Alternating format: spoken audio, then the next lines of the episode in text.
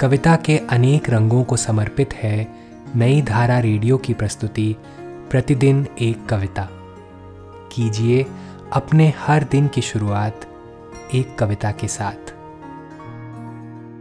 आज हम सुनेंगे अनामिका जी की कविता, एक औरत का पहला राजकीय प्रवास, उन्हीं की आवाज़ में। वह होटल के कमरे में दाखिल हुई। अपने अकेलेपन से उसने बड़ी गर्मजोशी के साथ हाथ मिलाया। कमरे में अधियारा था, घुप पधेरा था कुएँ का, उसके भीतर भी। सारी दीवारें टटोली अंधेरे में, लेकिन स्विच कहीं नहीं था। पूरा खुला था दरवाज़ा, बरामदे की रोशनी से ही काम चल रहा था। सामने से गुजरा जो बैरा तो उस आर्त भाव से उसे देखा। उसने उलझन समझी और बाहर खड़े ही खड़े दरवाज़ा बंद कर दिया। जैसे ही दरवाज़ा बंद हुआ, बल्बों में रोशनी के खिल गए सहस्र दल कमल। भला बंद होने से रोशनी का क्या है रिश्ता, उसने सोचा। डल्लप पर लेटी, चटाई चुभी घर की, अंदर कहीं रीढ़ के भीतर। तो क्या एक राजकुमारी ही होती है हर औरत?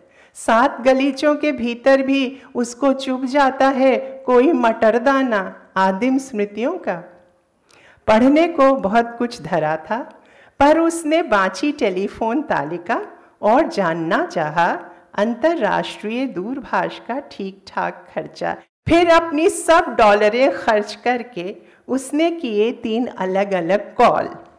सबसे पहले अपने बच्चे से कहा, हेलो हेलो बेटे पैकिंग के वक्त सूटकेस में ही तुम ऊँग गए थे कैसे? सबसे ज़्यादा याद आ रही है तुम्हारी, तुम हो मेरे सबसे प्यारे।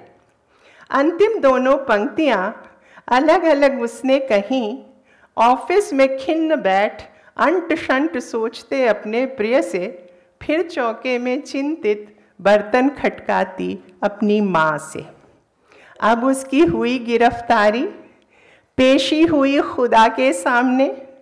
किसी एक जुबा से उसने तीन तीन लोगों से कैसे यह कहा, सबसे ज़्यादा तुम हो प्यारे? यह तो सरासर है धोखा।